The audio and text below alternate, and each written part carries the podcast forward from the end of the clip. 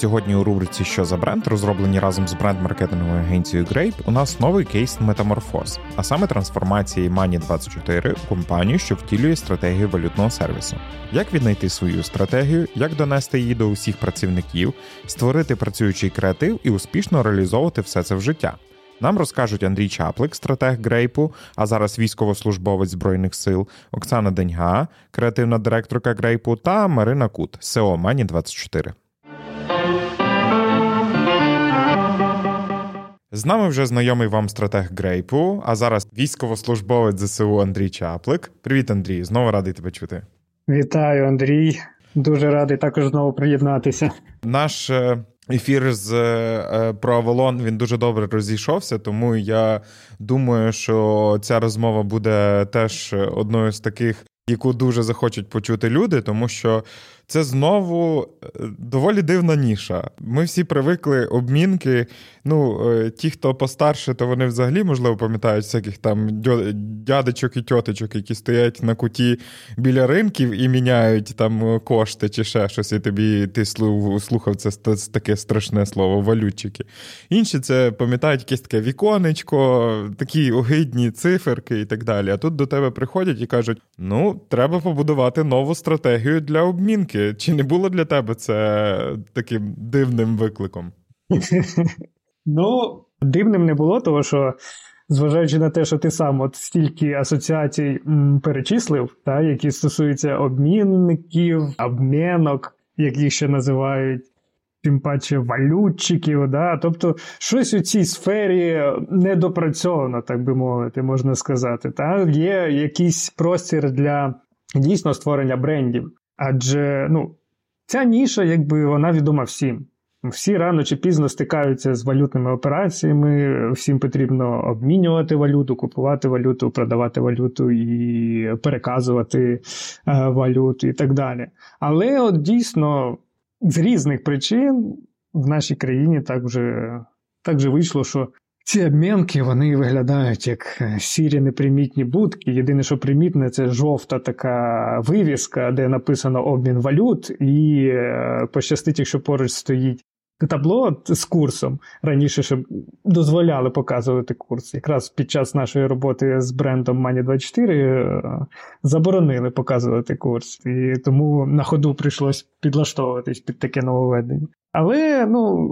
З результатів дослідження, які ми проводили, кількість них саме, ми запитували у людей, які бренди вам відомі серед обмінів, пунктів обмінів валют. Ну і е, це було за удачу, коли кілька людей надавали якісь дійсно.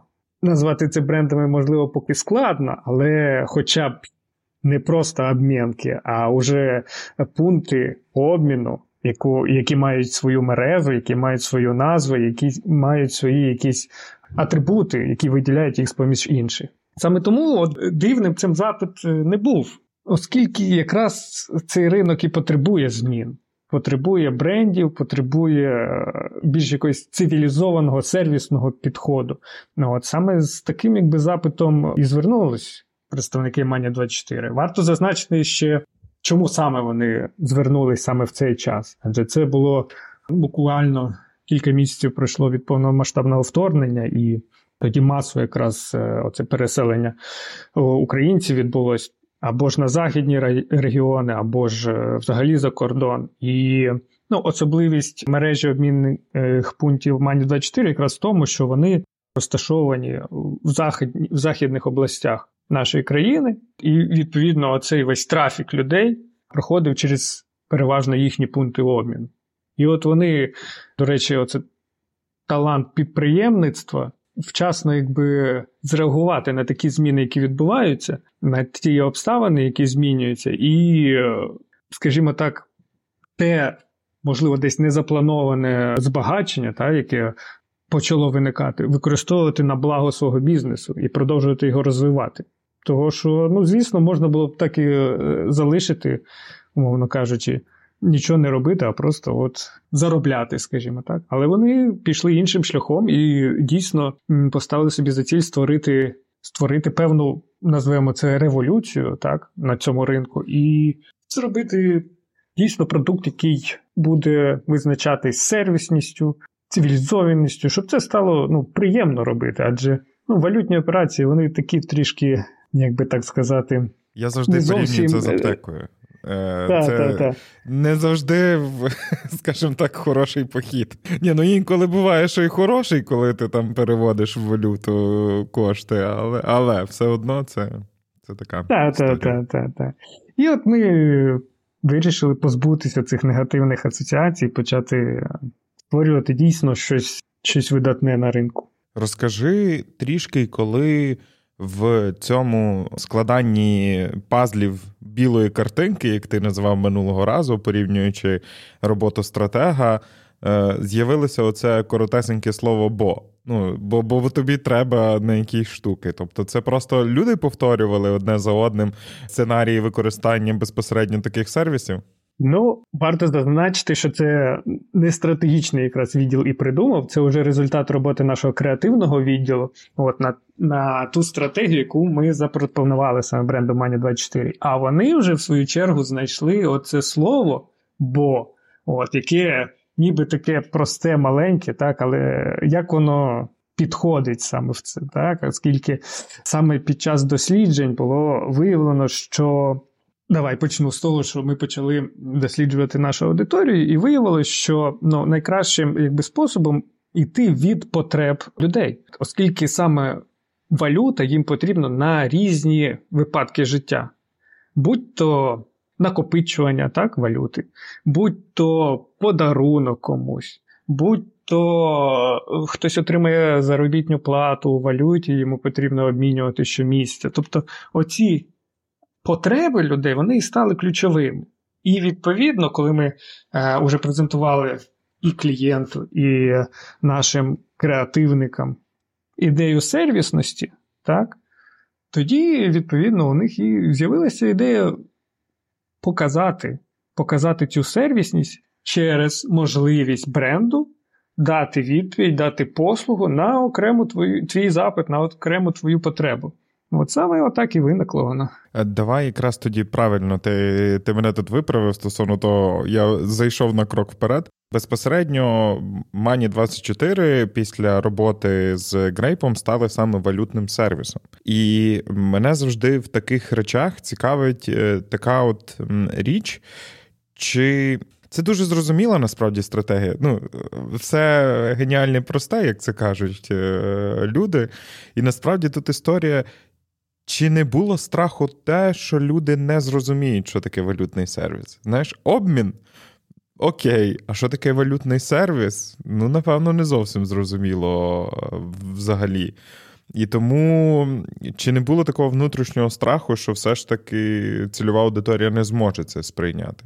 Ну, давай почну з того, що валютний сервіс це вже певна похідна від того, що було спочатку запропоновано. Це якби вже спрощений варіант спрямований на ну, полегшене розуміння аудиторії. А все починалося з того, ну, е, я пригадую от роботу. Хотілося дійсно знайти щось просте, зрозуміле, адже, ну, враховуючи рівень розвитку ринку, так, цих валютообмінних операцій і послуг, тут не потрібно було вигадувати якийсь велосипед.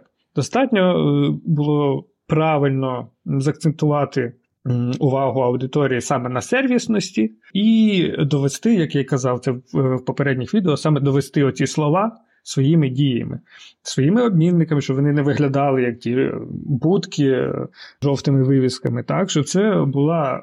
Пізнавана мережа з певними своїми атрибутами, які люди запам'ятовували б і зверталися там у разі виникнення необхідності скористатися тими чи іншими валютними операціями і послугами. Варто також зазначити, що бренду Money 24 вже багатько років, і вони доволі відомі на ринку були саме Західної України. Це вже була мережа, і е, люди пам'ятали, люди користувалися послугами цієї мережі. Єдине, що я кажу, настав такий момент, коли бізнес е, зрозумів, що він має ресурси для того, щоб створити щось, скажімо так, не створити, а покращити те, що вже існує, так, і надати нове обличчя, скажімо, своєму бізнесу. Змінились часи, е, відповідно, вони звернулись до нас. Уже при проведенні дослідження, ресерчу і так далі, під час настання цього моменту уже зібрання всіх пазлів, так, яка ж там вийде картинка на виході. І це зайняло дуже багато часу, оскільки цей варіант, це рішення, воно якби не знаходилося, ця картинка не проявлялася. І як з цим боротися? Ну, Для цього потрібно або або зібрати нові якісь дані, щоб тобі ідея ця нарешті з'явилася, або ж або ж проводити оці ітерації, ітерації, пропонувати, пропонувати, пропонувати, і щось да, знайдеться. І коли, як це сказати, мене е, не осінило, але був такий момент, коли я зрозумів, що. Картинка проявилась, як да, фотографія. Да, да, да, да, да, Всім відома формула гроші, товар, гроші, штрих. І я подумав: окей, який же ж нас товар? У нас, по суті, товаром є якраз оці гроші. Тобто наш продукт це гроші. Але якби акцентувати увагу на грошах не сильно хотілося, оскільки ми не банк, і ну, ми просто їх якби обмінюємо, якби це ну, банально не звучало і просто. Відповідно, нам потрібно продуктом на перший план зробити щось інше. І добре, що у нас були якби докази цієї сервісності, що вже на той момент Money 24 він позиціонувався як сервісна компанія. Ми брали інтерв'ю у їхніх е, постійних клієнтів, які відзначали, що там завжди раді, завжди з поспішкою тебе зустрічають, звертаються до тебе на ім'я, ну що дуже важливо в таких ніби, в такій ніби сфері.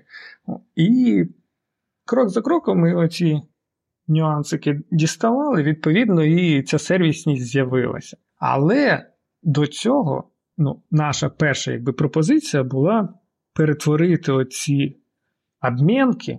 До речі, обмінка, сама обмінка це наш ворог. Тобто наша задача ці обмінки побороть. І це знаєш, як от е, фільм Людина Павук 3, такий е, ворог відображений, от, де він став чорним. От, І от ми, по суті, повинні викорінити з себе оці обмінки і перетворитися, як е, оце скоко на е, метелик, перетворитися от в пункти валютного сервісу. А до цього, так як в нас була, було одне із завдань е, вийти також на закордонні ринки, позиціонування повинно звучати англійською для, скажімо, узагальнення. І перший варіант позиціонування він звучав як currency store. Ми намагались перевести його в українською, щоб це вигля... Е, звучало теж якби достойно. Магазин прикольно. валюти звучить так. собі. Да, да. Так, так, так. І з цією проблемою ми стикнулися. Але сам стор, сама ідея стору, взяти, за приклад, Apple Store, і тобто, як як от сучасні компанії ставляться до розвитку своїх пунктів продажу своїх товарів. так? На це хотілося зробити акцент, тобто прозорість, сучасність і так далі. І ми взяли це як за модель, певно, для наслідування. Але ж при перекладі виникли труднощі. І ми тоді теж довго думали і вирішили все-таки зупинитися на валютному сервісі, де все, мені здається, максимально зрозуміло. Є два слова: валютний і сервіс. Сервіс ми робимо акцент саме на якості надавання цих валютних послуг. Ну і валюта це значить все, що пов'язано з валютою. Ти можеш звернутися в Money 24 і тобі там нададуть першокласний сервіс. Але також оця ідея е, стора, вона за собою повела, от я ж кажу, якщо у нас продукт це сервісність, воно за собою повело створення і створення нових ідей розвитку бізнесу. Тобто, якщо розглядати саме мережу обмінних пунктів як маркетплейс, і вважати, що гроші це є наш товар, то ну, дуже цікавими можуть бути різні підходи. Дуже багато з'являється нових продуктів, які ми можемо запропонувати клієнтам.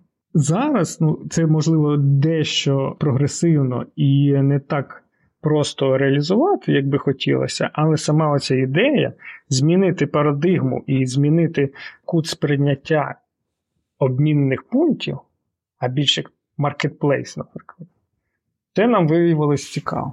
Про якраз MoneyPass у нас є окремий випуск, тому ви можете перебігти за посиланням в описі до цього подкасту і послухати історію якраз його. Для мене просто сервіс в е, обмінках, чи там знову ж таки в пунктах е, валютного сервісу, як тепер правильно говорити, якщо це стосується якраз крапок Money 24 то для мене, напевно, найбільша сервісність була би, щоб мені знову і знову пояснювали, що означає купівля, що означає продаж. Бо я знаю, що дуже велика кількість е, людей стикається з проблемою безпосередньо розшифрування цих речей. Часто людям треба казати: дивись, те, що тобі не вигідно, це те, що тобі потрібно. Ось тому це, це знаєш, сервісність якраз в цих штуках це якраз має абсолютний сенс.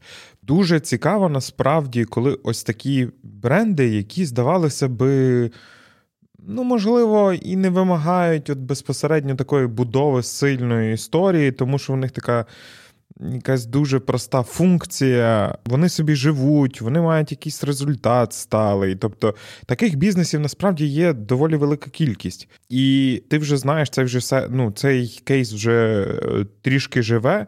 Наскільки це загалом впливає таке рішення, що коли ти бачиш, що на ринку немає сталих брендів, і тут раптом ти один з перших стаєш. То наскільки це насправді впливає взагалі там на працівників, на компанію в цілому? Скажу так, крім бесід і інтерв'ю з е, безпосередньо нашою аудиторією, так, з клієнтами бізнесу Мані 24 мені довелося також спілкуватися з працівниками, саме з людьми, які виконують різні функції е, в компанії Мані 24 починаючи від е, людей, які сидять в цьому пункті обміну, так і здійснюють ці валютні операції, до вже менеджерів там вищої ланки і так далі. І я от пригадую, з яким, з якою енергією, з якою теплотою вони відзивались про своє місце роботи, і це мене теж дещо здивувало. Ну, здавалося, як ти кажеш, ну проста функція, так, обміняти валюту. Можливо, ще там. Зрозуміло, це не якби щось над-надскладне, але ти починаєш занурюватись вглиб цього бізнесу, починаєш розуміти ці нюанси, і як працівники насправді з захопленням розповідають про свої про свої задачі, які вони виконують. І це мене ну, приємно вразило. Це мене приємно вразило, і коли працівники вже дізнавалися, що ну, мету нашої розмови, так, вже було е, відчутно оця зміна настрою, з яким вони о, щось нове, клас. Компанія змінюється, компанія прогресує. Відповідно, це тільки позитивно відображується на працівниках, враховуючи той час, коли це ну, впроваджувалось все. Це не могло не радувати, оскільки люди були забезпечені робочими місцями, вони були впевнені в тому, що ну, їхня компанія про них попіклується і нічого не станеться. Їхній бізнес зараз на підйомі, так би мовити. І це, це було приємно спостерігати. І я думаю, що такі зміни вони працюють двох, а то й, можливо, і більше напрямків. Так? Безпосередньо це аудиторія клієнтів. Також це внутрішня аудиторія працівників, ну і також це власники і так далі. А також це впливає і на конкурентів ринку. Вони бачать, що ага, задаються нові планки, нові якісь рішення пропонуються. Ніхто ж не хоче відставати. І вже таким чином покращується взагалі якби, ця атмосфера в тій чи іншій ніші. Рівень надання послуг він зростає, від цього виграють всі. Ну, такий от неочевидний насправді інсайт з точки зору того, що оця от зміна стратегії, парадигми, вона насамперед буде впливати внутрішньо на команду, ніж на зовнішню. І, можливо, часто необхідно перше насамперед думати про внутрішню роботу з людьми, з якими тобі ну, з якими ти працюєш, і тоді це створить ефекти назовні, як мінімум. Так, так, це це, це дуже слушно, це дуже слушно, оскільки ну, перед початком будь-яких змін так, варто все-таки знайти причину, а чому там нам змінюватись, там, можливо, щось не працює, можливо, нам щось треба змінити. І тут, якщо ми вибрали такий такий напрямок, як валютний сервіс, поставили на перше місце саме сервісність, то, вибачте, без людей цього ніяк не досягти, без посмішки, без без вічливості, без е, таких простих людських якостей, так? цю сервісність не здобудеш. Це те, що тобі доведеться якби а, доводити щодня, і доводити не через свій продукт, а саме через своїх працівників, через людей, які здійснюють ці валютні операції. Оскільки ну, гроші гроші вони гроші. ну, І без людей це просто папірці. І без без того, що люди, якби, якого сенсу їм надають, це просто папірці. От якраз мені тут е, цікава твоя думка, бо ну, у нас так зазвичай прийнято вважати, що стратегія це там. Не знаю, прерогатива сі-левелу, власників компанії і так далі. Тобто вони повинні тільки про це думати, і все це прекрасна історія, і вони насправді зазвичай це і роблять. В них ця стратегія є, але вона зазвичай. Не знаю, там написана на презентації в кіноуті чи там в PowerPoint, Вони там на каві з якимись там іншими власниками бізнесу розказують про свою стратегію, але імплементації часом не відбувається. І тут питання як все ж таки, на твою думку, правильно працювати з імплементацією? Тобто, як має доводитися до кожного працівника, до кожного члена там умовно підприємницької сім'ї, е, як хто собі там називає свою компанію, то це вже їхня справа. Як все ж таки донести правильну історію? Це мають бути якісь там, не знаю, загальні збори, це має бути правильно прописана історія анбордінгу кожного працівника. Тобто, як все ж таки от твою роботу потім прав... найправильніше було би все ж таки довести до одного з кінцевих споживачів безпосередньо людей, які працюють з е, клієнтами такої компанії? Дуже комплексне запитання насправді і важливе, тому що саме як ти кажеш над імплементацією при імплементації виникають певні труднощі. Да? Все може е, виглядати гладко, красиво на слайдах з презентації, але ж коли справа доходить до реального втілення, тоді вже виникають якби певні моменти. Особливо, якщо це не маленька компанія, то часто ти зустрічаєш ну доволі сильний супротив, бо люди не не завжди люблять всяке нове. Абсолютно, абсолютно ти правий, і Мало того, що не тільки, скажімо так, працівники певних компаній, ну, всіх компаній гаразд там готові до чогось нового, так і клієнти також вони не завжди люблять щось нове. Відомий кейс соку Тропікана, там теж коли він задумав зробити ребрендинг. Це відома історія, можете там загуглити. І коли він зробив ребрендинг своїх упаковок, їх перестали впізнавати, і їхні продажі просто десь в прірву полетіли. Хоча і дизайн був днів... красивенький, але Непоганий, була та, одна та, велика та. біда. Непоганий, так. Але ну, довелося відмотати назад. Е, різні історії є саме з редбрендингом пов'язані. Але ж як правильно презентувати? Це залежить, мабуть, від, е, по-перше, самого виду стратегії. Адже стратегії можуть бути різними саме по своїй сутності. Це може бути бізнес-стратегія, це може бути маркетингова стратегія, це може бути бренд-стратегія. Ну і це всі нюанси, звісно, що ну, рядовому працівнику не обов'язково в них розбиратись, так? Але для нього, що важливо, і що може його зачепити, і е, дати певне натхнення, енергію для подальшої там подальше виконання своєї функції і роботи, це саме трансляція елементів бренд-стратегії, таких як наші цінності, наша місія, що ми хочемо змінити, хто наш ворог. Тобто такі речі.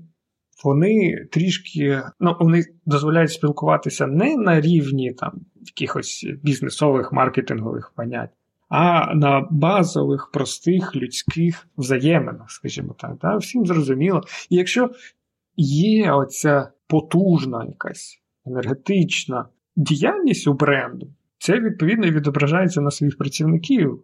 Ага, я не просто там ага, сижу і щось там перекладаю. Да?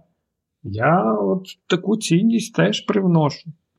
Невеличку, але загалом ми спільнота, і ми таким чином змінюємо світ. Звісно, це це все може красиво звучати, і в кожної людини є свої певні моменти, коли вона досягає певного там, піку чи стелі кар'єрного росту в компанії, і, відповідно, її вже не драйвить ні місія, ні цінності, нічого. І вона розуміє, що настає час ну, робити якісь кроки в сторону там зміни чи професії, чи компанії і так далі.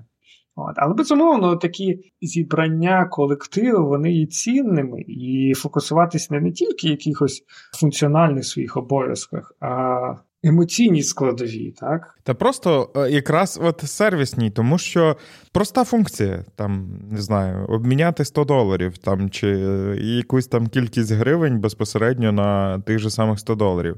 Але ці 100 доларів можуть піти на подарунок друзям на донат якийсь е, з бригад, не знаю, там на Мавік. І оце от невеличкий вклад в наступний крок е, подорожей цих грошей. Якщо це все ж таки буде зберігатися в тебе в голові, то ти будеш розуміти, що ти кожен день робиш щось корисне для цих людей, які приходять до тебе за цим сервісом.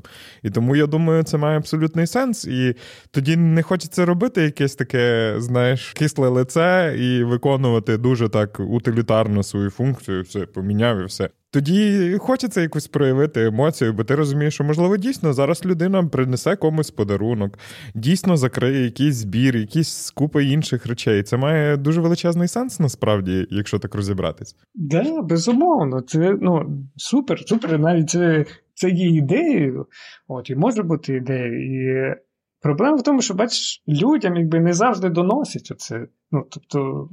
Це пускається на самоплин, і ну, людина щось робить, ну хай робить, все клас. Типу, проблем немає. А потім ця людина чомусь звільняється. А чому звільняється, ніхто не хоче розбиратися. А можливо, їй от не вистачало саме якоїсь додаткової цінності, так, додаткового розуміння, а чому саме вона це робить? І отут вже якби роль керівників саме так, стоп, наша компанія займається от такою справою перейти Ми з мови просто бізнесу. тут гроші заробляємо. Да, да, перейти з мови бізнесу на мову людей, на людську, просту, зрозумілу мову, і ставитись до працівників насамперед як до людей, а не умовно роботів, так, які виконують те, що ти хочеш. І з цього Бо все якби починається. там не було будь-який бізнес, це є закриття потреби. Ну, тобто, Безумовно. ти по-іншому бізнес не по, не побудуєш. Навіть самий найжахливіший, найчорніший бі, найчорніший бізнес, він теж Він побудований на закритті якісь- потреби. Так, Так. так. Безумовно.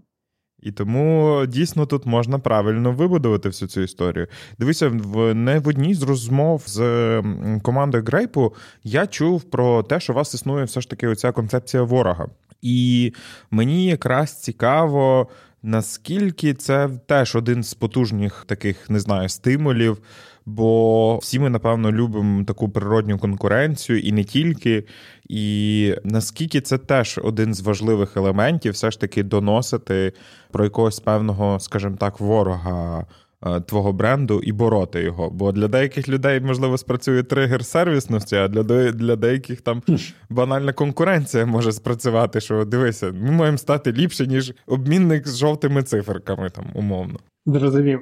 Ну, концепція саме ворога, вона якби з'явилася з тих міркувань, що саме ворогом легше пояснити, проти чого ми виступаємо, що ми хочемо змінити. Коли робиться аналіз конкурентів, так, це все класно, це все важливо знати, на якому вони там рівні розвитку, в чому їх е, сильні, слабкі сторони. Але з точки зору брендингу, бренду як такого, він не повинен опиратися якби на твоїх конкурентів. Тобто його антагоніст повинен бути набагато масштабніший за всіх твоїх конкурентів. І саме комунікацію ти якби маєш виступати проти цього, проти цього ворога. В контексті Мані 24 я ж кажу, от мені здалося цікавим якраз представити ворога саме обмінка. Тому що обмінка, ну це жесть. Я коли спілкувався з людьми, ну мало того спілкувався. У мене і в самого є досвід, як і в багатьох із нас. Є досвід. Оце, ти заходиш, тобі тісно, там тобі незручно, там переживаєш за ті гроші, чи все там нормально. Касири перевіряють, там, чи нема якихось позначок, чи всі вони справжні, нема фальшивок і так далі. Ти стоїш ну, на стресі, на тривозі. І от це виникає в тебе далеко не найприємніші відчуття при взаємодії. От саме тобі потрібно обміняти просто валюту. Ну невже це так? Ти можеш піти в банк, там трошки цивільніше, але будь готовий заплатити більше, так? Тобто банки в цьому сенсі пішли трішки далі. Але ж все-таки ми бачимо, що є у нас обмінники, теж треба певні зміни робити. І саме оця обмінка, оце мені здалося якраз першокласним ворогом, і це найголовніше його побороти насамперед в собі, а вже потім. Вже потім транслювати цю перемогу і на весь ринок. То дивіться, ага, ми змогли. В обмінках, виявляється, можуть бути прозорі скляні двері, де тебе не зажимають там в куточок де до тебе ставляться як до людини, і вітаються з тобою. І Якщо ти там постійний клієнт, звертаються, запропонують якусь каву. Звісно, це не всіх там. Я я не буду казати, що в кожній адмінці, мані обмінному пункті, мані 24, от такий рівень сервісності. Все залежить від місця, локації і так далі. Це зрозуміло. Але сам підхід, сам мотив. І саме от тоді ворог він спрацьовує. І ага, люди бачать.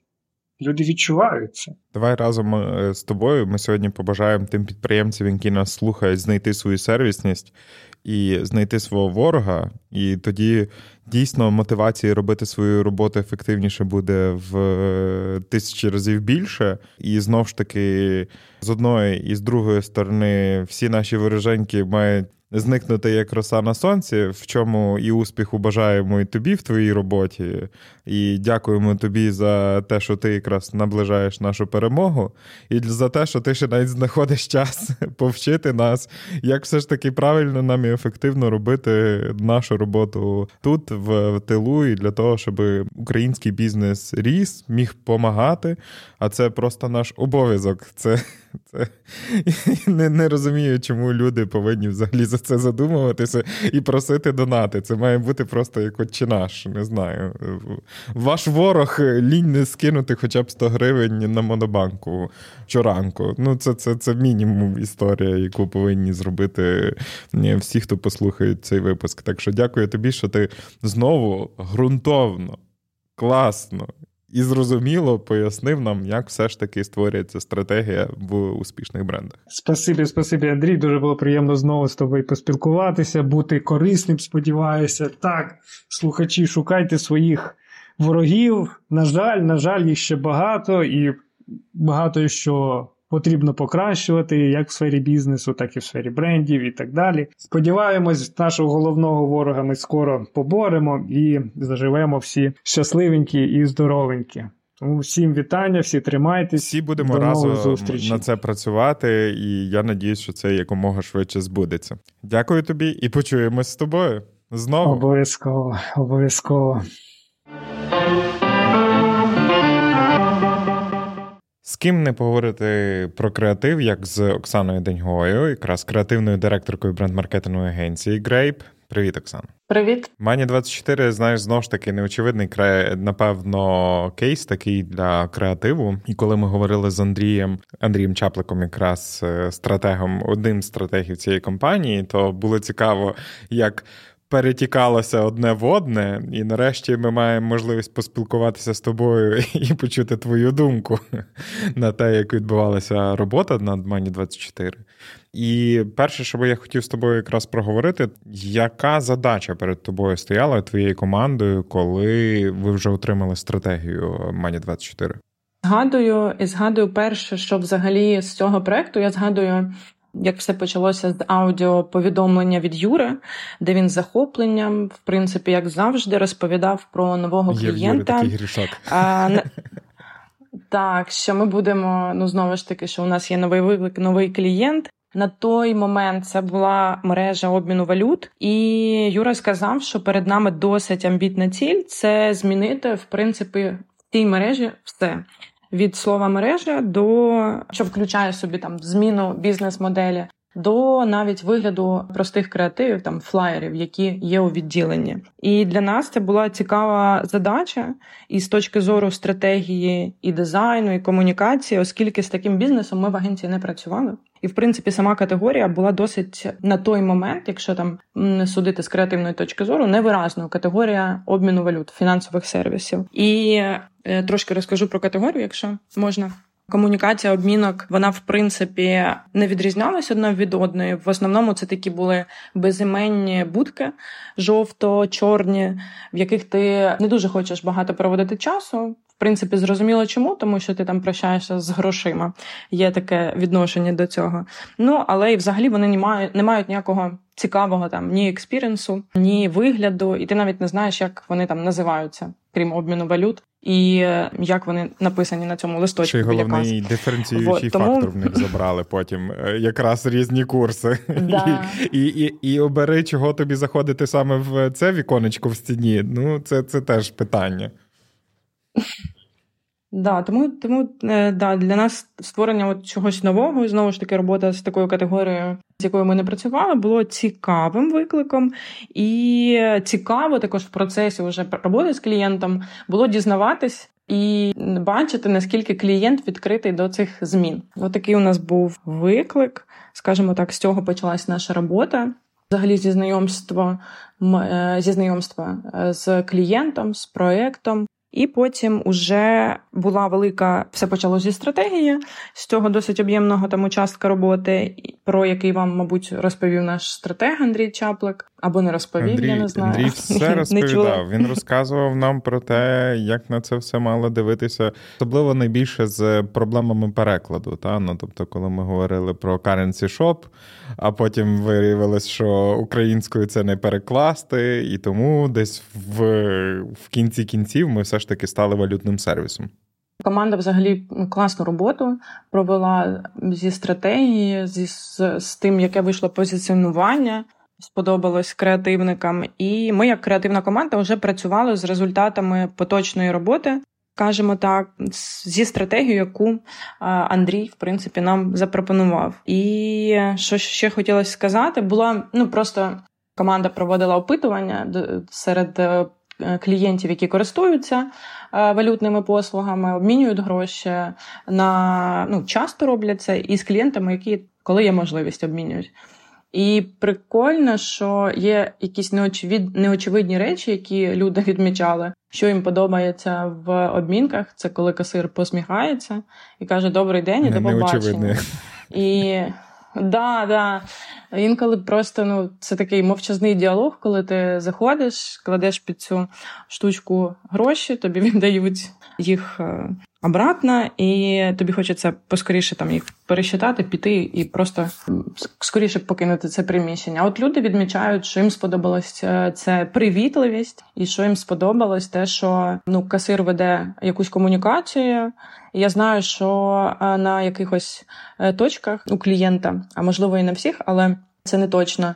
Були такі вазочки з жалейками, і також це якась така ну невелика, невелика річ, яка, е, яку люди запам'ятали. Ну, Тобто, те, що очевидно, відмічали. в дуже великій кількості ну, теперішніх сервісних компаній тут було якимось проривом на ринку, наскільки я розумію. Ну, принаймні, те, що люди вважали це диференціюючим фактором, то це, напевно, мало якусь там визначальну роль. Так, так, те, що тобі скажуть добрий день, дякую, що скористалися нашими послугами. Не будуть вишукувати там, не знаю. Е, ну, по-перше, прокомунікують з тобою, а по-друге, ну. Інколи є таке враження, що в мене таке бувало, коли я там приносила гроші, міняла. На мене дивляться як на людину, яка які ці гроші якось незаконно дістались. Там е, роздивляю, роздивляються під е, під цією лампою дивляться, де знайти підвох. Просто якби то я себе відчуваю, якби то да, я прийшла якісь гроші. Є такий міняти, варіант. Інколи є такий інсайт, що ти хочеш вдягнутися якомога найбільш, напевно, привабливіше для цієї тітоньки, щоб вона не думала, що ти шахрай. Хоча, можливо, вона вже натренована і вона вже бачить, що ти в якомусь костюмчику, значить, щось до все, що ти шахрай. Ну, це вже така історія. Дивися, коли ми пройшли перший оцей етап. Тобто, коли Андрій все ж таки там, ну е, Андрій, команда проробила велику якусь кількість роботи, вони оце насмикали інсайтів, і в них в голові все ж таки виплила ця, ну напевно, очевидна історія, але насправді до неї треба було доїхати е, з сервісністю і всякою іншою штукою. Тут в роботу вступаєте ви. Ну тобто, безпосередньо креативна команда, і їй потрібно перекласти цю річ безпосередньо вже тиражувати в різних тих чи інших проявах. І мені цікаво, як ви як ви вже от витягуєте оці от дрібні штуки, інсайтики, тобто звідки з'явилося оце бо треба і купа інших моментів. Тобто, як у вас це технічно відбувається? А а можна я ще трошки зроблю крок назад і розкажу про дизайн, бо спочатку Після стратегії ми почали працювати над дизайном. Це була дуже важлива частина Ти також краще, роботи. ніж я, тому бо треба точно було змінити крок назад повинна робити. Бо перед комунікацією треба ще змінити зовнішній вигляд торгових точок, які безпосередньо є основним контактним центром да, зі споживачем. І Манія 24 в старому дизайні це старий бренд мережі. Е, обміну валют. Нам хотілося знову ж таки, маючи нове позиціонування, маючи бачення, куди розвивається цей бренд, оновити його, зробити його помітним, кращим, красивішим. І нам це вдалося. Я е, рахую, тому що я особисто коли була в Ужгороді і е, бачила цей цю айдентику, так скажемо, в дії, мені дуже сподобалось, як вона виглядає, як клієнт користується тим, що ми зробили, користуються брендбуком. Вони так класно роздрукували, е, надрукували чи зшили правильно. Правильніше сказати, мерч, який вийшов дуже класний. Давай ну, я тебе е, уточню деякі історії по дизайну. Бо насправді, коли компанія все ж таки наважується на ну, це неможливо напевно назвати ребрендингом, бо це не повністю був ребрендинг. Так, тобто ми не змінювали бренд, ми просто там умовно е, змінювали uh-huh. його візуальну складову та, в тому числі. І чи немає завжди страху, що в якийсь момент, ну тобто, можна, знаєш, те, що працює, зіпсувати. Знаєш, ми з Андрієм знову ж таки обговорювали кейс Тропікани там чи ще щось. Ну, він він такий роз, максимально розстережований, особливо все, все, що стосується дизайну. І його завжди так говорять. І як тут не нашкодити? Та? Ну, тобто, як зробити гарно, напевно, практично більш-менш притомний дизайнер знає, і він може це зробити. Але от як зробити гарно і ще й не нашкодити, щоб люди захотіли, знаєш, користуватися цим, так як ти говориш, uh-huh. як зараз, наприклад, безпосередньо партнери з Money 24 повністю виконують все, як відбувається по брендбуку, і немає цього відторгнення. Ну, як щось не зіпсувати. Як щось не зіпсувати. Ну, по-перше, коли ми робили оновлений дизайн, ну, взагалі, почали працювати з Money 24 клієнт, ну, вся команда клієнта, і в принципі це було зрозуміло. Вони сказали, там змінювати ім'я ми не будемо, воно у нас типа не супер унікальне, але нас всі знають. А от, наприклад, коли ми говорили про логотип, то ну всі знали Money 24, а що у них, як вони виглядають? Вони зелені, да, вони зелені, і хтось називав там ще один колір, але і у них лого, ну. В принципі, нікого це ніхто це ніхто це не знав, і тоді цей минулий логотип це була така, це був такий хрестик, типу як Мані 24 помножуй, був слоган помнож свою вигоду. І в принципі, крім того, що на впізнаваність працювала назва і кольори, там зачепитись чи щось втратити, ну не було.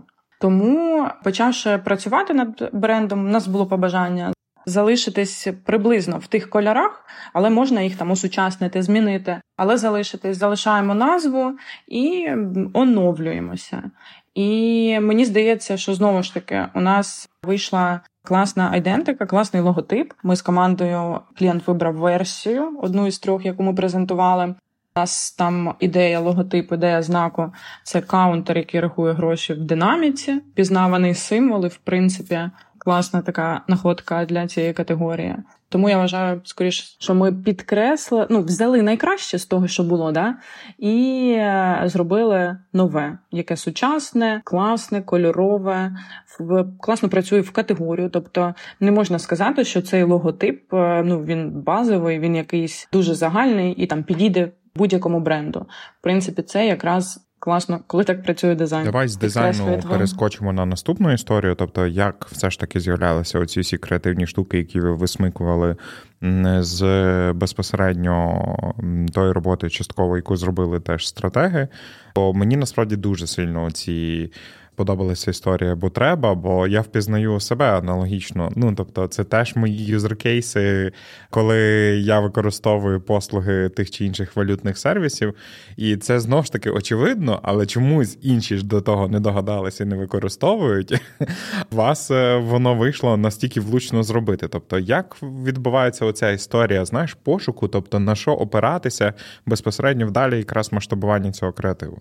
Ну, по-перше, класно, коли у тебе є позиціонування зрозуміле, і ти можеш продовжувати да, цю думку в іншій формі, шукати вираження цього позиціонування в креативній формі.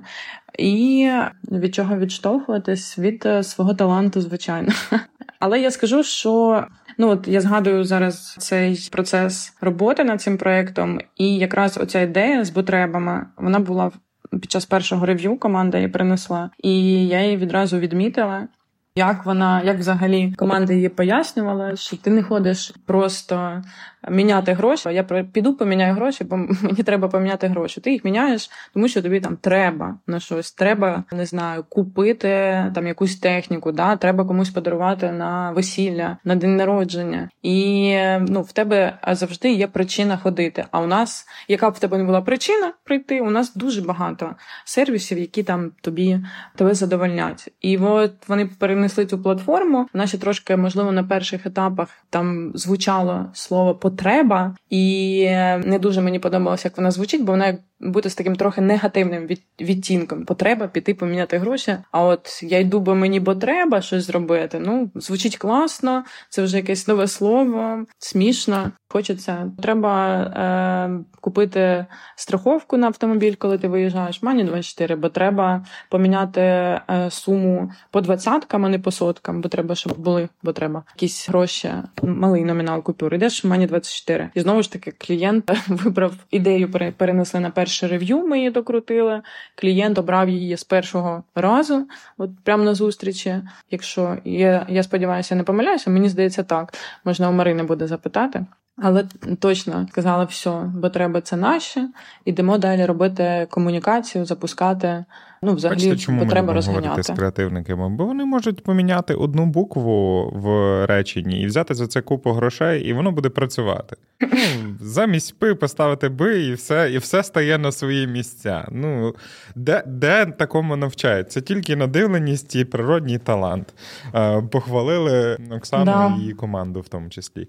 Розкажи. Да. Ми такі, Розкажи, так. як це повинно все працювати в комплексі, так? Тобто, як принести якраз клієнту віру в цю історію і інструменти застосування. Напевно, так це потрібно говорити. Знаєш, тобто, щоб вони могли передати це не тільки там класно подивилися презентацію і все, потішилися всі. Тепер ми бо треба. А як зробити так, щоб весь цей креатив, весь цей дизайн, вся ця історія, яку ви створили, щоб вона працювала і виконувала ту роль, за якою ви її придумали?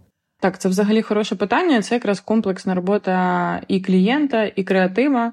Як зрозуміти, що взагалі ви принесли те, що вирішує якісь задачі? По-перше, потрібно уважно, ну, взагалі, слухати, що хоче клієнт і які задачі буде закривати ця комунікація. Тобто робити там креатив е, не заради креативу і вирішення своїх там, я не знаю, креатив заради креативу, хай буде, але і закривати клієнтські задачі, з якими він приходить. І е, яка була у нас мета знову ж таки першого першої комунікації? Це взагалі ну вона ділилась на дві частини. Це перше розказати, що ми валютний сервіс, да, бо взагалі це явище нове. А по-друге, це розказати, які у нас є послуги, крім там куплі і продажу грошей. Що у нас є страховки, що у нас є перекази, що у нас є достав на той момент планувалася, але яка виросла в окрему послугу, про яку ми вже з вами говорили. І це синхронна робота, коли клієнт знає, да, що він, які він хоче закрити позиції, які послуги він хоче там промотувати більше, як він хоче, ну про що він хоче більше говорити. Наша задача дати для це для цьому інструменти, а для цього інструменти і. Е, знайти якийсь незвичний, або, скажімо так, знайти правильні слова, які зацікавлять там поточну аудиторію або нову. І от мені здається, якраз той факт, що одна із послуг, яку ми хотіли і мені здається, навіть там встигли деякий час прокомунікувати е, окремо, виросла в окремий сервіс. Це частково десь можливо результат нашої праці і наших старань. Ви спускаєте знову ж таки брендбук на них. Наскільки я добре знайомий з креативниками, вони вважаються цілісною картиною. Тобто, от за один день е, має все змінитися приблизно десь е, до рівня того, як це все відбувається в брендбуці. Всі ручки мають бути брендовані і купи купи різних моментів. В клієнта завжди це там конфлікт стосовно його бюджету і можливості швидко це реалізувати. Як на твою думку має відбуватися ця робота? Тобто є якісь ключові точки, до яких ви просто апелюєте говорите: дивіться, оці штуки там першочергові, найвищий пріоритет, а все решта ви там можете потихеньку-потихеньку спускати і реалізовувати. Чи це все ж таки наполягання, спроби, типу, давайте, от завтра закриваємо точку і перевідкриваємо її наново. На рахунок того, е, це не ну це не позиція якась зверху, тільки так або ніяк. Ми всі розуміємо знову ж таки, що ну клієнта є там бізнес-процеси певні, і, наприклад, там із свіжого проекту, свіжого свіжої недавно зустрічі, от ми хотіли запропонувати знову ж таки. Ми розглядали пропозицію зміни сайта, якраз в контексті ребрендингу. Але сайт це важлива складова продажів клієнта, і він продає продукцію через сайт. Він не може зупинити виробництво, да тому що ми хочемо сказати, які, який ми класний дизайн зробили. Ми оновились. Він не може зупинити це цей процес. Це ну, потрібно багато чого е, змінювати і стопорити. Ну знову ж таки, якщо повертають повертатися до е, клієнта, про якого ми сьогодні говоримо, тут класно, що що команда клієнта розуміла, що треба міняти в першу чергу. Це торгові точки, їх лице. І навіщо тоді на грубо кажучи, платити нам за дизайн, якщо ви залишаєтесь там в старому одязі, і поступово поступово команда е, змінювала. І, до речі, цікавий факт, я також згадала. От якраз саме процес створення дизайну торгових точок був такий складним моментом в контексті якогось продукту. Ми так довгенько йшли до того зовнішнього вигляду, який е, мають зараз ці точки. І тут велике якраз дякую клієнту, що вони вносили коментарі. Ми їх там переосмислювали, ми перероблювали. І якраз то, що є зараз, це класний результат роботи, коли агенція чує клієнта, чує, що він хоче, і ну пропонує рішення там, а не каже: Ми, Ми так не бачимо. Або так, або ніяк клієнт. Дивись, ми вже спілкувалися з Мариною, і Марина прям дуже гречно від, від, висловлюється стосовно роботи, яка пророблена. Вона вважає, що це теж було одним з таким ключовою точкою, яка теж принесла багато змін в компанію. І в чому ти думаєш, якраз основна не знаю, історія якраз про те, чому між агенцією і компанією може виникнути така синергія, і дійсно всі задоволені результатом. Які основні поінти? На що потрібно звертати увагу знову ж таки, що робити і клієнту, і агенції, знову ж таки, щоб ви в кінцевому результаті були максимально задоволені е, тим, що ви будете створювати разом. Угу. Ну, я думаю, що основне це уміння агенції і клієнта слухати один одного. Слухати, послухати, почути, зрозуміти, що хоче клієнт. А як як піти в терапію цієї однієї компанії і іншої компанії, і на, і налаштовувати, щоб ви могли один одного чути? Це вже питання таланту. Ми знову ж таки повертаємося до нього. Угу. Важливо почути, що хоче клієнт. Я хочу оце.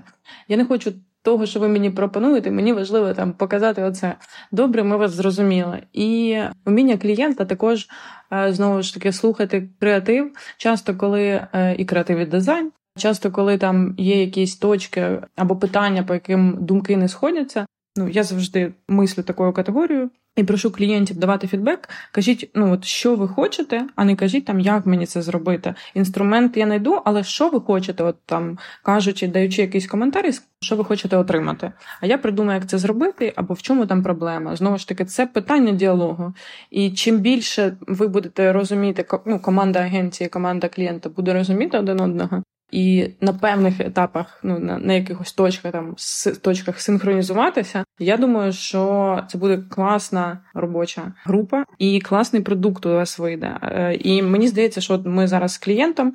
Будемо робити там ну, знову ж таки по мані. Ми декілька проєктів зробили. І мені здається, коли до тебе повертається клієнт до агенції, до команди з новим проектом або з додатковою задачею по проекту, це ну класно, це ми вам довіряємо, бо до людей, роботою яких ти задоволений, і вона ну очевидно.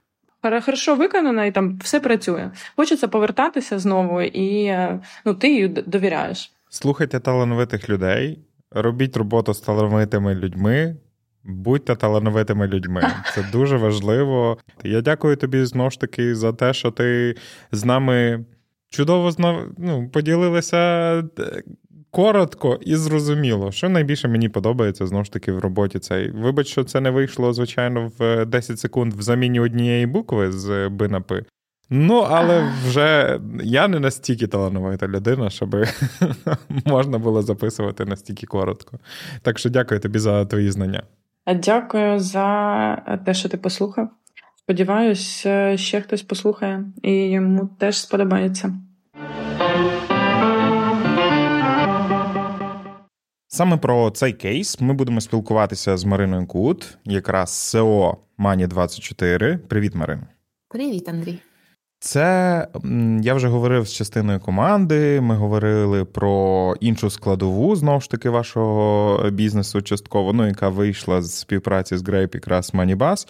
І мені насправді було дуже цікаво, коли я е, розбирався всі ці історії, де був цей тригер, що потрібно змінюватися. Та? Ну тобто, ми привикли там обмінні пункти сприймати. Ну, це такі віконечка, якісь. З якимось незрозумілим таблом, а зараз ще й Креативність після того, як нам заборонили відображати курси кожного табла, вона взагалі зашкалює, якщо чесно. Чому ви вирішили вирішили взагалі змінюватися, а особливо в час, е, коли в країні криза? Мені здається, що це ідеальний час для змін, саме коли в Україні криза. Я думаю, що багато компаній роблять велику помилку, коли вважають, що зараз там потрібно залягти на дно чи перечекати цей час. Там я вважаю, що якраз це час змін. Що є важливим тут? Ем, це якраз розуміння того, що всі інші гравці на ринку вони зажимаються, чи це просто органічне бажання рости і розуміння, що ми десь на своєму регіоні або не десь на своєму шматку ринку просто зайняли вже стільки місця, що нам бракує, і нам для нового якраз поштовху просто необхідні якісь ті чи інші зміни. Це органічне бажання рости. Розумієш, у нас нам дуже пощастило з командою. У нас чудова команда, якою насправді я пишаюся, і ми всі дуже драйвові, амбіціозні. Нам постійно хочеться чогось нового і рухатися вперед. Вперед у нас насправді багато ідей, і ми їх реалізуємо. Що мені власне дуже подобається, я колись читала книжку про Безоса, і його фішка в тому, що він дуже швидко приймає рішення. І я намагаюся як SEO цю навичку інтегрувати в нашій компанії теж. Якщо у нас виникає якась гіпотеза, ми її дуже швидко тестуємо. Працює супер, чудово рухаємось далі. Не працює ця гіпотеза, окей, ми помилилися, там, можливо, там понесли якісь е, затрати, але це досвід і це круто. І ми тоді висуваємо іншу гіпотезу, і знову ж таки тестуємо її. Це такий, знаєш, замкнуте коло таке ось.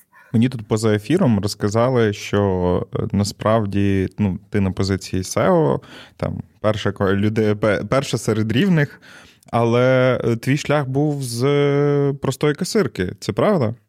Так, це правда. Знаєш, це напевно один такий з найяскравіших, якщо так можна сказати, кейсів з мого життя. Е, для мене це дуже символічна історія, тому що перший робочий день, перша зміна, перше відділення було моє як касира в цій компанії, і я, мабуть, ніколи в своєму житті не забуду, як ми з там зараз уже фаундером відкривали відкривали це відділення, там вішали на там на скло щиток з циферками і так далі, камери встановлювали. І воно якось так от круто все завертілося, пішло, пішло, пішло. От, розумієш, і потім я вже розповідала там. Я давала інтерв'ю для Мері Клей, Я розповідала, що е, на посаду директора, вже там, да, коли я піднімалася по кар'єрній драбині, я прийшла в своє 30-річчя. Моє нове робоче місце, моя нова посада, мої 30 років з таким е, шикарним е, букетом троянд. Це настільки було символічно для мене, і кожного року, коли ми святкуємо день народження компанії, а це 25 грудня, скоро ми теж святкувати наше 13 років. Це як моє, знаєш, другий день народження. І оскільки я ішла завжди, от я жила в цій компанії з першого дня, це для мене як моя дитина. Ось в мене є там син, і в мене є дочка. Ось ця компанія, тому що. Ну, мабуть, ніхто, от в силу того, що я працюю з першого дня, мабуть, ніхто з наших співробітників е, не знає про компанії, про людей, в які вони працюють, так як знаю там я. Розумієш, там зсередини, все від А до Я. Дуже багато ідей були там моїми. Е, я теж там розповідала там, звідки я черпала, де я брала натхнення, де я черпала ідеї для нашої компанії. Я просто просто тупо все, що бачила навколо, я одразу одягала на Мані 24 і одразу крутила, як я можу це інтегрувати там в нашу компанію, як би це працювало, як би це працювало. І так особисто там в мене зароджувалася ідея. Але ідея з'являлася не тільки в мене. Я знов повторюсь, у нас дуже крута команда, у нас дуже. Кльові співробітники, якими я пишаюся, у них теж виникає безліч крутих ідей, які ми також впроваджуємо реалізуємо ці ідеї, і в цілому, в цілому, я як сил вже зараз дуже задоволена, на якому етапі зараз знаходиться компанія. Для закарпатського ринку це ну це дуже круто. Я весь час вивчаю конкурентів, і кожного разу, коли я там відвідую їхнє відділення, як там збагнути їх там ну, пройти, знаєш, цей клієнтський шлях, подивитися, як працює конкурент, які в них переваги, які недоліки. От я дуже тішуся на такий бальзам на душу, знаєш, тому що а у нас це круче, а у нас це краще, а у нас це краще. Ну, Бувають, звісно, моменти, коли я там відмічаю для себе о. От це у них працює краще. Ну, Нам би тут треба там це теж там зробити, або переробити, або ще щось. Ми повністю перебудували культуру компанії. Е, ми зробили круту презентацію, яку я презентувала всім співробітникам. І от ми визначилися з нашими ДНК цінностями компанії в цьому році, і з місією і візією. І до чого ми прийшли, хочу поділитися. Е, знаєш, сервіс, наша фішка сервіс ви вирішили, що вам потрібно візуально і стратегічно змінюватися. Ви прийшли знову ж таки до грейпу. Думаю, приходили не тільки до грейпу. Чому чому вирішили взагалі приходити до сторонньої якоїсь організації, е, довірятися їм, свої зміни? Чому брали їх? Ну тобто, що що для вас оце? Як, як ви проходили цей шлях? Грейп. Грейп, я їх е, дуже сильно люблю. Вони круті. У нас чудові з ними стосунки змінюється зараз все. Змінюється світ до того ж просто шаленими темпами. Наша концепція така попередня, Мані 24 була, знаєш, видумана на колінцях. Десь, мені здається, десь в 2012 році. Ми майже там самі там розробляли якийсь дизайн, самі так тоді ще з дуже з такою вузькою топ-командою придумували цей е, месендж там помнож свою вигоду. Да? І ось пройшло тільки там 10-11 років, да? десь отак. Ну, нехай буде 10 років пройшло. І блін, ми розуміємо, що це вже трошки такий ну, застарілий варіант. Це вже не цікаво, не смачно, не сексі. Потрібно щось нове, нове, нове, нове, тому що все час ну, все дуже швидко змінюється і біжить. І ну, у нас було декілька варіантів, з ким е, працювати, але поспілкувавшись з Юрою Гладким, ну, ми надали перевагу йому. Ну, Тоді в інтерв'ю він як він якось так е, круто зміг розкрити, розкритися сам і показати нам вже нашу компанію з такого боку, що нас це дуже зацікавило, розумієш? І ну, у нас одразу якась знаєш, якась хімія така е, пішла з Юрою, і ну, ми дуже класно співпрацювалися. У нас була дуже крута виїзна стратегічна сесія. Так, ми дуже круто попрацювали, і ось ми вже більше року з ними працюємо. Вони багато для нас роблять. У нас зараз на черзі і е, новий додаток, нова програма лояльності. Програма лояльності теж ми придумали, ми там вигадали її самі, самі теж на колінцях. Там 3-4 людини топ-команди, там наш власники. менеджера, і ми теж розуміємо, що це вже час час змінювати. І ось е, я ну для нас насправді для мене 24 2023 рік він був. Бачиш, навколо такий хаос, таке е, якесь розуміння, що відбувається. А для нас 2023 рік був такий дуже потужний, можливо, навіть роковий. Ми зробили дуже багато змін в цьому році. Ми Знову ж таки, змінили культуру компанії, прийшли до місії візії, вияснили ДНК цінності компанії, довели їх до всіх співробітників. Ми зробили ребрендінг, ми додали додаткові послуги, ми оновлюємо додаток, ми переписуємо нашу програму лояльності. Зараз Греб для нас розробляє прекрасну акцію, яка яка допоможе донатити на Закарпатську 128 бригаду. Ми прийняли таке рішення.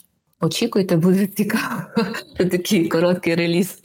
Забігайте на сторінки 128-ки гірським е, штурмовикам завжди щось необхідно, тому е, точно ваша частина коштів повинна вже полетіти безпосередньо їм для того, щоб вони вдало виконували свої завдання. Дивись, якою була все ж таки першочергова задача, з якої ви йшли до грейпу, Тобто, що ви хотіли, щоб змінилося? Тобто, це просто банальне таке, ну, от бажання, так як ти кажеш, вже не сексі, там картинка, там, чи ще якась історія, чи це все ж таки внутрішній пошук себе, тобто, як ми можемо стати краще, і на це вже нашарувалися е, безпосередньо всі решта змін, які там прийшли в компанію. Ну, тут я можу сказати особисто за себе, за свої відчуття. В мене було відчуття, що знаєш. Мані 24 це вже таке авто, яке їде само по собі. Воно вже там приїхало в якусь там одну там точку, да, там, і воно просто стоїть в такому трошки підвищеному стані. Все, що ми могли самотужки реалізувати, там ми реалізували. І хотілося якогось оновлення, чогось такого нового, чогось такого вау. І е, знову ж таки, ну ми всі розуміли, що в нас вже настільки там замилені очі, ми там в цьому живемо. Там скільки 12 років, що ну ми не зможемо викатати от таку от гарну ідею, таку круту ідею. Що для цього потрібно йти до фахівців, які там допоможуть це зробити. Конкуренти теж намагалися це зробити, але Конкуренти також намагалися це зробити, але ні, у нас все-таки з грейпом виходить набагато краще. Ну, Хто ж себе не похвалить, як я не сам себе похвалю. Е, в тому числі, ну це це дуже правильно. Ні, так е, я думаю, що це все українська риса. Знаєш, це це має абсолютний сенс. Е, ну чому так варто робити?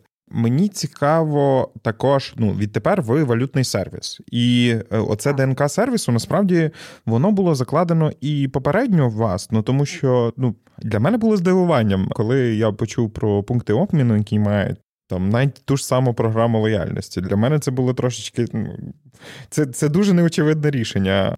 Але це було внутрішнє ваше бачення. Тут зараз потрібно було виходити зовнішньо з цією історією, і не було страху, що люди. Не зрозуміють, що таке валютний сервіс. Для них там зрозуміла історія пункт обміну, купівля-продаж, а тут з'являється якийсь там новий елемент, і чи не було такого ну, якогось там внутрішнього відторгнення від цієї штуки? Чи ви розуміли, що це все ж таки спрацює? Ні, абсолютно не було ніякого страху, і в мене у нас всіх, і в мене в тому числі була стовідсоткова впевненість, що це саме те, що зараз потрібно людям. Андрій, давай реально подивимось навколо. Люди стали якісь такі закриті, непривітні, там не знаю. Або навіть взяти мій там досвід перебуття за кордоном, коли люди просто незнайомі йдуть тобі, вітаються, щасливі, посміхаються. Розумієш, у нас немає цієї культури. У нас, на жаль, на жаль, в Україні немає там культури привітатися там з людиною, яка тобі йде на зустріч, там попрощатися або я скажу так, коли я говорю про сервіс, я базуюся на своїх особистих відчуттях, і коли я приводжу якісь там регіональні наради зі своїми касирами, менеджерами, я завжди навожу такий е, приклад. Він банальний, але я все таки наважусь про нього розповісти. Особливо я, от скажу так відверто, далеко не найкращий клієнт, дуже прискіпливий такий вредний. Я люблю сервіс і я готова за нього платити. Розумієш, я завжди розповідаю на нарадах, якщо ви йдете там, наприклад, за тим же ж хлібом в два однакових магазини, і ціна цього хліба вона однакова. Що там там 20 гривень, що в іншому 20 гривень там, або нехай в іншому буде 22. Е, якщо ви підете в один магазин і вам там нахамлять, нагрублять, жбурнуть вам ті гроші, там ще щось, чи готові ви піти ще раз відвідати цей магазин? А в іншому продавчиня вам посміхнеться, там запитає, як у вас справи, побажає вам гарного дня, навіть якщо той хліб буде на 2 гривні дорожчий. От я з тих людей, яка піде в інший магазин і більше ніколи не повернеться в той перший, де нахамили. І цим я керуюся. Розумієш, я, до речі, завжди люблю себе ставити на місце мого клієнта. Що відчуває мій клієнт? Коли він користується послугами там нашої компанії. Розумієш, я просто знаю, що більшість людей вони просто більше не прийдуть. Ми дуже серйозно підходимо до того, як наші касири обслуговують чи менеджери обслуговують наших клієнтів. Я прописала особисто Excel безліч скриптів для для спілкування касирів, для спілкування менеджерів, От зараз мені що дуже хочеться, щоб в кінці кожної розмови, кожного обслуговування, кожної розмови, мій співробітник говорив: дякуємо, що обрали нашу компанію. Розумієш, я дуже ціную клієнта, я дуже ціную його вибір, і мені весь час хочеться наголошувати на от, розповідати і наголошувати на цьому, що я ціную, що клієнт обрав нас, тому що насправді конкуренція є. Не, не, не всі йдуть за сервісом, я це розумію. Є люди, для яких це не важливо, і вони ходять до наших конкурентів. Але все таки сподіваюся, що більше більш більше кількості більше кількості людей е, важливий сервіс. Якраз тут важливий е, такий невеличкий блок в цій розмові, коли ти приносиш якісь зміни в компанію, особливо коли це такі доволі серйозні зміни. Хоча нехай буде у вас і так була ця е, відчуття сервісності, тобто ви і так працювали з нею. Але коли потрібно доносити до з сі левелу, бо ми можемо собі тут посидіти, е, там топові керівники поговорити, вирішити місію, візію, бачення, стратегію і купа різних моментів. Але коли тобі потрібно все це спустити, так як вас там на сотню людей. В мене були приклади, коли мені потрібно було це там спускати на тисячі людей, і ти часто можеш відчувати якийсь той чи інший спротив, і тому в тебе завжди постає там два варіанти, яким чином насаджувати цю всю історію, або жорстоким методом контролю і, і всяких інших варіантів. Або ж е, спробувати якимось чином там персонально з кожним порозмовляти і вирішувати цю історію. Як вас якраз проходить оця от імплементація? Як ви кожного з нових працівників вводите в цей світ? Як ви навчаєте їх якраз цієї сервісності і оцього якраз внутрішнього розуміння, що таке все ж таки ДНК Мані 24 Угу. Ну, з е, власного там досвіду на керівних посадах хочу одразу зауважити, що жорсткі методи не працюють. Це страшна демотивація, просто страшенна демотивація. В управлінні повинен бути, на мою думку, баланс. Да, Люди мають розуміти, що певні речі робити не можна, тому що вони не відповідають цінностям компанії. Але якось застосовувати якісь там дуже жорсткі методи я категорично проти. Я прагну і волію, аби, аби мої співробітники. Від касира до працівників там бек-офісу супорту приходили на роботу з задоволенням. Я дуже багато прикладаю зусиль для того, щоб в офісі знаєш, така панувала дуже приємна дружня атмосфера. Це дуже важливо, тому що воно насправді впливає на якість роботи. Як це тому робити? Я... Я, я, я, Як це добиватися? Я розповім. Ну я розповім. Можливо, я не я не впевнена, що це дуже правильний спосіб, але я можу ним поділитися. Він твій особистий, а нам потрібен тільки твій особистий досвід. Окей, ось тому я за такий, знаєш, збалансований метод управління і керування. Як ми доносимо наші цінності, як ми окунаємо в них наших працівників, ми проводимо тренінги. Я думаю, це теж знаєш така наша відмінність. Я маю сумніви щодо того, що подібні компанії, які займаються обміном валютам, проводять для своїх співробітників таку кількість е, тренінгів. Там ми багато говоримо і про сервіс, і про про цінності компанії. Це перше. Друге, я про них завжди розповідаю на п'яти хвилинках, якихось там колах, е, на регіональних нарадах. Ну тобто я маю на увазі, що це можна, на мою думку, знову ж таки донести тільки методом спілкування. Плюс Такий банальний спосіб, щоб був завжди у співробітника перед очима. Там, Знаєш, кейс-постер, там якісь там нагадування, заставка в офісі, якісь постери на стіні. Щоб просто кожен раз працівник, коли обслуговував клієнта, він бачив, які в компанії цінності і одразу їх приміряв на себе. Чи зараз він відповідає цим цінностям, чи не відповідає. І коли він помиляється, я йому говорю, що дивись, шановна колега, ти зараз не відповідаєш цінностям компанії, ти помиляєшся, я би хотіла, щоб ти робила трошки інакше, якось так. От. Але в жодному разі не якісь там жорсткі методи. Як зробити приємну атмосферу в офісі, спілкування? Якщо Знову ж таки, спілкування, п'ятихвилинки, якісь такі, знаєш, невеличкі внутрішні традиції. Наприклад, у нас е, в офісі традиція кожної п'ятниці збиратися. Якщо це взимку, то попити вина, поговорити. Якщо це влітку, там чи це зразу влітку. закарпатська особливість. Оце е, дійсно. Да, да. Але я дуже Дуже топлю за те, знаєш, щоб у нас був дружній колектив. Звісно, це іноді бо іноді виникають якісь складнощі, якісь там конфлікти. Але я намагаюся одразу не втручатися в ці конфлікти. Я завжди говорю, дівчата, хлопці, якщо ви можете розібратись між собою, якщо у вас є проблема, ви можете її розв'язати, розбиратись між собою. Якщо ні, будь ласка, я рада вас вітати в своєму кабінеті. Давайте обсудимо це втрьох. Якщо вже взагалі там якась важка ситуація, були в мене в нас там такі випадки деякі колеги, коли ну дійсно в неї такі проблеми в комунікації, то я придбала для неї курс складних комунікацій, просила її пройти, щоб ну якось так. Дивися, ви вже пожили трішки з новим образом, з новою стратегією. Тобто, е, у вас є вже якийсь там попередній фідбек, бачення, і не тільки коли ти стикаєшся з схожими історіями, багато з підприємців доволі скептично ставиться взагалі до того, яким чином не знаю, якісь там оновлені картинки, оновлення бачення, якісь там оновлене, не знаю, лого, вигляд е, безпосередньо якоїсь там торгової крапки може попливати на цифри. Як ви все ж таки міряли результативність тих змін, які з вами відбулися? Чи можеш ти трішки з нами поділитися, як це відбулося, як ви на що ви звертали увагу, і наскільки ви задоволені цими змінами?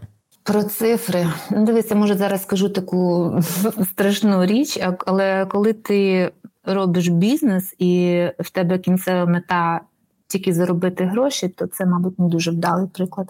Мені здається, що бізнес е, може бути вдалим тоді, коли ти в першу чергу намагаєшся щось зробити для людей. Тоді, в кінці кінців, я думаю, якщо ти це дійсно робиш від душі, тобі це приносить задоволення, ти робиш щось для людей, якимось чином покращуєш його їхнє життя, то в кінці вже можна говорити про якісь гроші. Да, там ну однозначно потрібно слідкувати за дохідною частиною, витратною частиною, щоб, не дай Боже, не знаю, навіть не хочу таке думати. Ну я мені здається, люди, які не переймаються такими речами, як рембрендінг, якесь оновлення, ну, ці компанії вмирають, на жаль, з часом. Це частина життя, це невід'ємний процес оновлюватися. Ну і мені здається, що інакше бренд просто вмирає. Знову ж таки, все через тому, що дуже швидко відбуваються зараз зміни, і змінюється світ, змінюються люди. Дивіться, підростає нове покоління. Да, я вже вважаю себе олдскулом. Чому ми чому ми повинні мінятися? Наша аудиторія зараз це е, для нас проводили аналітику. Це від 20 до максимум до 40 до 35 років. Розумієш, це вже зовсім нове покоління. У них інші вимоги, у них інше бачення. Ну ти ти не можеш не бути присутній в соцмережах, тому що це зараз більшість людей живе в цих соцмережах. Ти не можеш просто взяти на папері, надрукувати мань 24 і повісити там в себе на на відділенні. Тому що ну це ну це таке, знаєш. Це був би дуже такий великий факап, мені здається. Має бути щось дуже гарне, круте, інноваційне. Має бути вау-ефект, щоб зацікавити людину, щоб зачепити її око, щоб якось не знаю, спонукати її до тебе прийти. Ну бо чому чому вони мають до нас ходити? Бо я завжди задаю це питання своїм співробітникам. От скажіть мені, чому клієнт має прийти саме до нас, а не до конкурента через дорогу? Чим ми кращі? Це логічно. Ну в мене на це одна єдина відповідь сервісу. Ми краще сервісом, і ми краще тим, що ми цікаві для клієнта, тому що наскільки я знаю, наші конкуренти не проводять взагалі ніяких акцій, в них немає програми лояльності. Розумієш, Наша програма лояльності вже дозволяє з першого чеку зачепити людину, розумієш, тому що він може накопичити бонуси, міняти на щось те, що йому там потрібно. Він може прийняти участь в акції. Плюс ми я вважаю, що доволі багато комунікуємо з нашим клієнтом е, різними каналами, різними шляхами. Теж намагаємося збалансувати, щоб не заспамити, тому що теж і ти, і я по собі можемо сказати, що це набридає. Треба мати знати таку золоту серединку, коли клієнту можна про себе нагадати, чи подякувати за перший чек, чи показати, який він для нас цінний. До речі, про цінність я завжди знаєш, засолюю своїх е, е, колег в свій власний маринад. Я завжди їм намагаюся пояснити, що клієнта потрібно обслуговувати так, щоб він себе відчував дуже цінним і любимим. Що його, його в цій компанії дуже люблять. Тільки так можна побудувати з клієнтом довгостривалі відносини. Я так намагаюся спілкуватися зі своїми клієнтами. Вони у мене є ще з дуже з дуже давніх часів. Ну вони в основному такі там корпоративні, але вони звикли до спілкування зі мною. Вони не, не хочуть від мене йти. Хоч я намагалася, але вони все одно повертаються, не хочуть від мене йти. Я коли спілкуюся зі своїми клієнтами, я я теж людина, в мене є якісь теж там фізіологічні перекоси, там немає настрою, але там ще щось, але я все одно піднімаю цю от слухавку, і я намагаюся навіть е, вербально показати клієнту, наскільки він для нас зараз цінний, наскільки ми раді його дзвінку, раді тому, що він відвідує наше відділення. І е, якщо говорити про знову ж таки C-level, наприклад, про менеджерів, які більше всього за всього комунікують з нашими клієнтами, то таке, можливо, трошки дитяче тупе порівняння, але я їм завжди говорю, колеги, коли вам до вас звертається клієнт, неважливо, через який канал, вважайте, що до вас стукають гроші. От коли ви будете розуміти, що вам телефонують чи написали смс-ку там гроші, тому що ну тому що це це наш там це дохід компанії, тоді ви зможете інакше ставитися до клієнтів. Тоді особисто в мене одразу пропадає роздрахування, чи поганий настрій, чи ще щось, бо там панує 50 центів, знаєш там чи, чи 15 гривень. Ну круто не знаю, там зможу собі купити там сьогодні кави. Треба гарно поспілкуватися. І крайнє питання, яке я хотів з тобою проговорити: куди вся ця історія повинна прийти? Ну тобто, ти говориш про якийсь там е, невеличкий ринок, е, якраз заходу нашої країни, Закарпаття, сонячного прекрасного краю. Чи отакі зміни внутрішні вони впливають на масштабність мислення і бажання е, розвитку і е, там руху все далі, далі і далі, поза межі цієї країни? Дивись, бажання масштабуватись і розвиватись, звісно, воно є. І е, ми вже зараз бачимо і розуміємо, що наші послуги користуються попитом, вони цікаві е, клієнтам, вони цікаві людям. І якщо це цікаво на Закарпатті, то воно цікаво і за межами Закарпаття.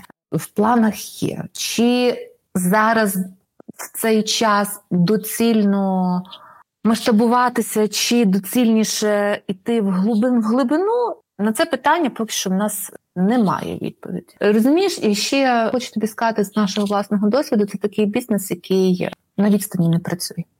Знову ж таки, ним потрібно жити. Для того, щоб його побудувати, ти не можеш бути, ти не можеш знаходитись далеко. Якщо мова йде про вихід за кордон, то там працівники сі левелу повинні виїхати за кордон і там будувати все з нуля. Просто просто там сидячи там за тисячу кілометрів чи за 500 там, кілометрів в офісі, ти не побудуєш такий бізнес. Це це точно можу сказати. Що знайти зараз е, в першу чергу чесного працівника важко. А з кадрами зараз, я думаю, це вже дуже відомий факт для всіх. З кадрами зараз дуже важко. Це така всеукраїнська проблема. Ми разом з нашими слухачами бажаємо вам розвитку, бажаємо якраз е, більше натхнення до цих змін я чекаю вас е, так само десь тут поруч біля себе, щоб я міг користуватися цим прекрасним сервісом. Дякую тобі за розмову. Дякую, що ти щиро поділилася своїм баченням. Це насправді дуже цінно і це має абсолютний сенс, особливо від людини, яка пройшла цей шлях е, від е, ланки, яка безпосередньо працювала з клієнтами, до ланки, якраз яка вже стратегічно вирішує всі питання в компанії. Тому дякую тобі за твій досвід і за те, що ти поділився. Дякую, Андрій. Тобі також дуже приємно було з тобою знаєш, поспілкуватись. Така є така теж певна хімія. Абсолютно не було складно відкритися тобі. Дякую, було круто. Дякую тобі. А я нагадую, що ви слухали нашу нову рубрику Що за бренд, розроблену разом з бренд-маркетинговою агенцією Grape. У наступних випусках ви отримаєте ще більше практичних порад від людей з агенції та їх партнерів, а також історії, як створюють креативні кампанії і бренди, що надихають. Слухайте, донайте на ЗСУ і дійте.